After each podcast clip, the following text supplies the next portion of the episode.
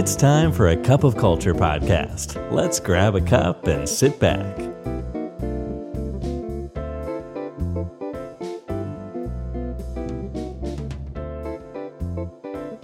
ได้เวลาจิบกาแฟคุยกันเรื่องวัฒนธรรมองค์กรกับอัคับอบเคาเจอร์แล้วนะครับ สวัสดีครับคุณผู้ฟังครับ ขอต้อนรับคุณผู้ฟังเข้าสู่กาแฟแก้วที่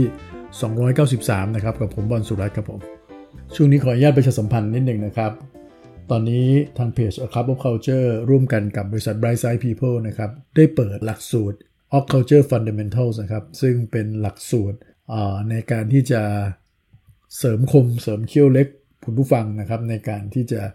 สร้างวัฒนธรรมก่อนด้วยตัวเองโดยที่ไม่ต้องพึ่งพาที่ปรึกษาเลยครับ อันนี้เป็นรุ่นที่ 2 แล้วนะครับ ซึ่งเราก็เปิดตามคำเรียกร้องของหลาย ๆ ท่านแล้วนะครับ ท่านที่สนใจก็สามารถที่จะไปสมัครติดตามรายละเอียดได้ที่ เพจ c u p c u l t u r e นะครับเราพินไว้บนสุดของเพจเลยครับ ที่นั่งเรามีจำนวนจำกัดนะครับ และในสำหรับ EP ที่ 293 นี้เนี่ยนะครับ ก็มีที่มาที่ไปตรงที่บริษัทเราเองเนี่ยได้รับการติดต่อมาจากผู้สนใจหลาย ๆ ท่านนะครับ ในช่วงนี้ที่อยากจะทำทางด้าน employer branding นะครับ วันนี้ก็มีอีกเจ้าหนึ่งเหมือนกันนะครับ ก็ติดต่อมาเจาะจงเรื่องนี้เลยทีเดียว ซึ่งท่านที่อยากจะได้รายละเอียดว่ามันคืออะไรเนี่ยก็ อาจจะไปติดตามอ่านในบทความเก่าๆ หรือว่าพอดแคสต์ตอนเดิมๆของเราก็ได้นะครับ เราพูดถึงเรื่อง employer branding ไว้หลายตอนเลยครับ นี่พอพูดถึงเรื่อง employer branding เนี่ย ก็ทำให้ผมคิดถึงองค์กรหนึ่งครับผมผู้ฟังนะครับ เป็นบริษัท consulting ต้องบอกว่ารายใหญ่ของโลกเลยนะครับ เป็น Big Three นะครับของ Management Consulting Firms นะฮะ ซึ่งทั่วโลกเราก็มี 3 เจ้าเนี่ยนะครับครองตำแหน่ง Big Tree มาอย่างยาวนาน ที่เรียกว่า Big Tree เพราะว่าอันดับที่ 4 5 6 อะไรเนี่ยมันห่างจากอันดับที่ 3 ไปไกลมากเลยนะครับในจำนวนของลูกค้าหรือรายได้ที่เขาเขาทำได้ในแต่ละปีครับ และใน 3 เจ้านี้อันดับหนึ่งก็คือ McKinsey นั่นเองครับ บริษัทใหญ่ๆนะฮะต้องบอกเป็นเฟิร์มระดับ Enterprise ใหญ่ๆในบ้านเราเนี่ยก็ผ่านมือ McKinsey มาหมดแล้วฮะเวลาไปทำโครงการให้กับลูกค้าของเราเนี่ยนะครับ หลาย ๆ ชิ้นหลาย ๆ งานที่เราทำเนี่ยถูกตั้งต้นมาจาก McKinsey หรือแม้กระทั่งเรื่องการสร้างวัฒนธรรมองค์กรก็ตามเนี่ย McKinsey ก็เป็นหนึ่งในองค์กรที่วาง stepping stone เอาไว้นะครับ โดยเฉพาะ 7S Model อันเรื่องชื่อของเขาครับ McKinsey นี่ก่อตั้งมาตั้งแต่ปี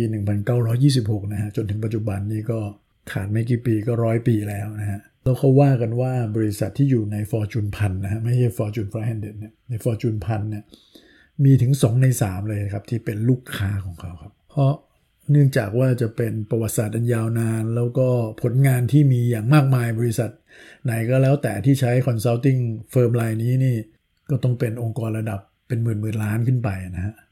และอีกสาเหตุก็คือเรื่องของคนครับ ต้องยอมรับว่าคนเขานี่เก่งจริง ๆ ครับ มีคุณภาพมาก ๆ เลย ในรายงานในช่วงสักปี 2000 ต้นๆเนี่ยนะเขาบอกว่า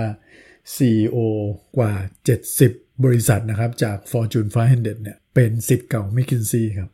firm ใหญ่ๆในบ้านเราก็มีหลายที่เลยนะครับ ที่มีศิษย์เก่า McKinsey เนี่ยมันเป็นระดับ C level ระดับ CEO เลยนั่นถ้าฟังแบบนี้เนี่ย branding ของ McKinsey เนี่ยคงไม่ใช่แค่เป็นแบรนด์ในเชิงของ Marketing แบรนด์ที่มีผลต่อลูกค้าอย่างเดียว ผมเชื่อว่า Employer Branding เนี่ยของเขาก็ strong มากๆ มันเป็นความใฝ่ฝันของคนทั่วโลกเลยนะครับ ที่เรียนจบ โดยเฉพาะจบมหาวิทยาลัยดัง ๆ ทั่วโลกเนี่ย ที่ว่าครั้งหนึ่งในชีวิตต้องไปทำงานที่นี่นะฮะอันเขาก็จะดูดพวกเด็กระดับหัวกะทิของพวกไอวี่ลีกในอเมริกาหรือทั่วโลกเลยเนี่ยนะครับ มาอยู่กับเขานี่มากมายนะครับ มันก็เลยมีคนมาวิเคราะห์ครับว่า เอ๊แล้วมิคินซี่เนี่ยเขามีเคล็ดลับอะไรในการทำ employer branding ที่เราอาจจะสามารถเอาไปปรับใช้กับองค์กรของเราดูได้บ้างนะครับ เขาบอกว่ามี 3 ข้อหลักๆเลยครับที่ m c k i n s e y ทำ มาอย่างต่อเนื่องและทำมานานแล้วด้วยครับ ข้อแรกเลยแน่นอนครับ เขาต้องมีคนเก่งๆครับอ่าเขาต้องดูดคนเก่งเข้ามาให้ได้มากที่สุด แล้วจนเป็นภาพว่าเป็นองค์กรที่มีต่อคนเก่งนะครับนี่ไอการที่จะมีคนเก่งมาทำงานกับเขาเนี่ยนอกจากว่ามันจะเป็นลักษณะดูดด้วยแบรนด์ของเขาเองแล้วเนี่ยเขามีทีมรีคูเตอร์ครับที่แข็งแรงมาก ๆ เพราะว่าจุดขายของ m c k คินซี่คือเรื่องคนล้วนๆเลย เพราะฉะนั้นคนที่มาทำงานกับเขาเนี่ยก็ต้องเป็นคนที่ High Caliber High Profile มาก ๆ นะครับ m c k คินซี่นี่มีพนักงงานประมาณ 1.5%ของพนักงงานทั้งหมดประมาณ 30,000 คนเนี่ยนะฮะทำหน้าที่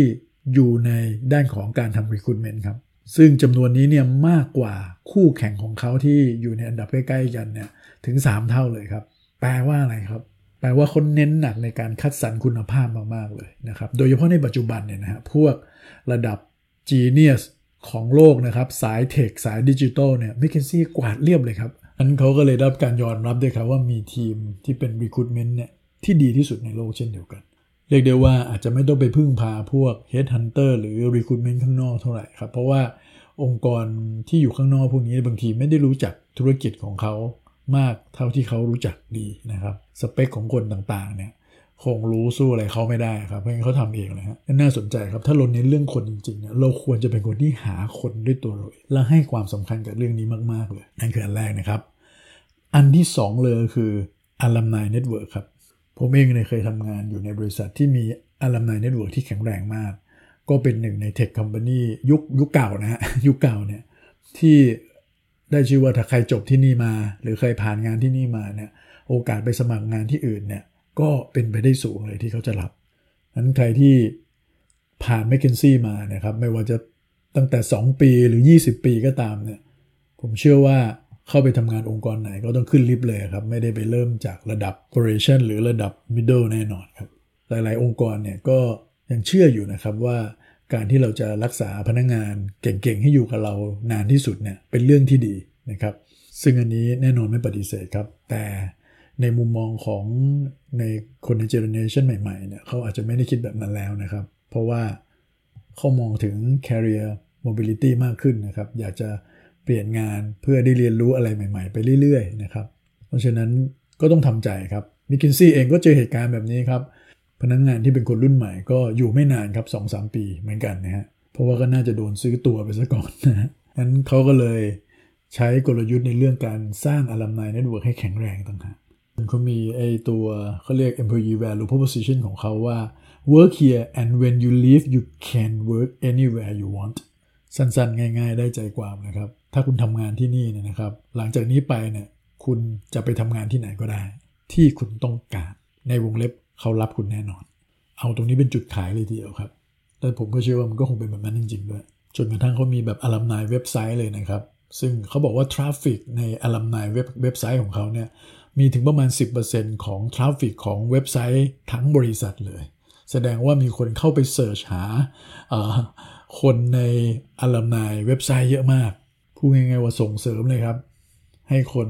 มาทำงานที่นี่แล้วไม่ต้องอยู่นานก็ได้นะครับ แต่ว่าเป็นกลยุทธ์ชิ้นหนึ่งในการดึงดูดคนเก่งๆเข้ามานั่นเอง และในส่วนของประการสุดท้ายก็คือว่าเขามี authentic story ครับ ต่อเนื่องจากข้อเมื่อสักครู่นี้นะครับ เขาพยายามจะบอกว่าการทำงานนี้เนี่ย เป็นการเขาเรียกว่าเป็น career catalyst ไม่ใช่ career ultimate นะไม่ใช่จุดสูงสุดของอาชีพของคุณ แต่ว่าเป็นตัวที่จะทำให้เส้นทางอาชีพของคุณก้าวกระโดด อันนี้น่าสนใจมากเลยนะครับ แต่ที่เขากล้าที่จะการันตีสิ่งนี้เพราะว่าอะไร เพราะว่า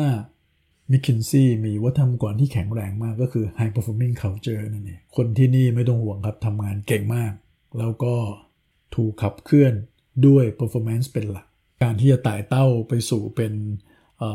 ผู้บริหารระดับสูงๆในมิคินซี่เนี่ยทำได้ค่อนข้างยากนะครับ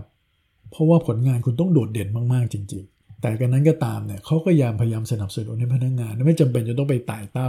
อะไรข้างใน หรือต้องอยู่องค์กรนานขนาดนั้น แต่คุณสามารถที่จะไปหาโอกาสข้างนอกได้พูดง่ายๆว่าการแข่งขันภายในองค์กรนี่ก็ถือว่าดุเดือดเลือดพ่านมากๆเลย ฟังแล้วก็หลายๆคนก็จะรู้สึกแบบ เอ๊มันดีจริงๆเหรอองค์กรที่แบบแข่งขันกันขนาดนี้ แต่คนเก่งๆนะฮะเหมือนคนเรียนเก่งๆอะครับที่มาจากยูดังๆ หรือว่าจบเกียรตินิยมต่างๆพวกนี้เขาชอบการแข่งขันอยู่แล้วฮะงั้นคนเก่งก็ชอบจะไปอยู่ ในสถานที่มีแต่คนเก่งๆเขาเจอเนี่ยแหละครับ ก็เป็นอาวุธลับสำคัญเลยในการดึงดูดพวกทาเลนต์เก่งๆ เข้าไป แล้วทำให้เขาเนี่ยเป็นองค์กรที่มีแต่คนเก่งเดินชนกันเต็มไปหมดในองค์กรนั่นเองครับ และนี่คือ 3 กลเม็ดเด็ดเลยนะครับ ของ m c k เคนซี่นะครับในการที่จะสร้าง Employer Branding ของเขาสรุปอีกทีนะครับ ข้อแรกเลยเนี่ยเขาให้ความสำคัญกับเรื่องของทีมในการที่จะ recruit คนเข้ามา นอกจากที่จะมีคนเก่งๆ แล้วต้องมี recruiter ที่เก่งมากๆด้วยนะครับอยู่ในองค์กร และมีปริมาณที่เพียงพอด้วยครับ ประการที่ 2 ก็คือการสร้าง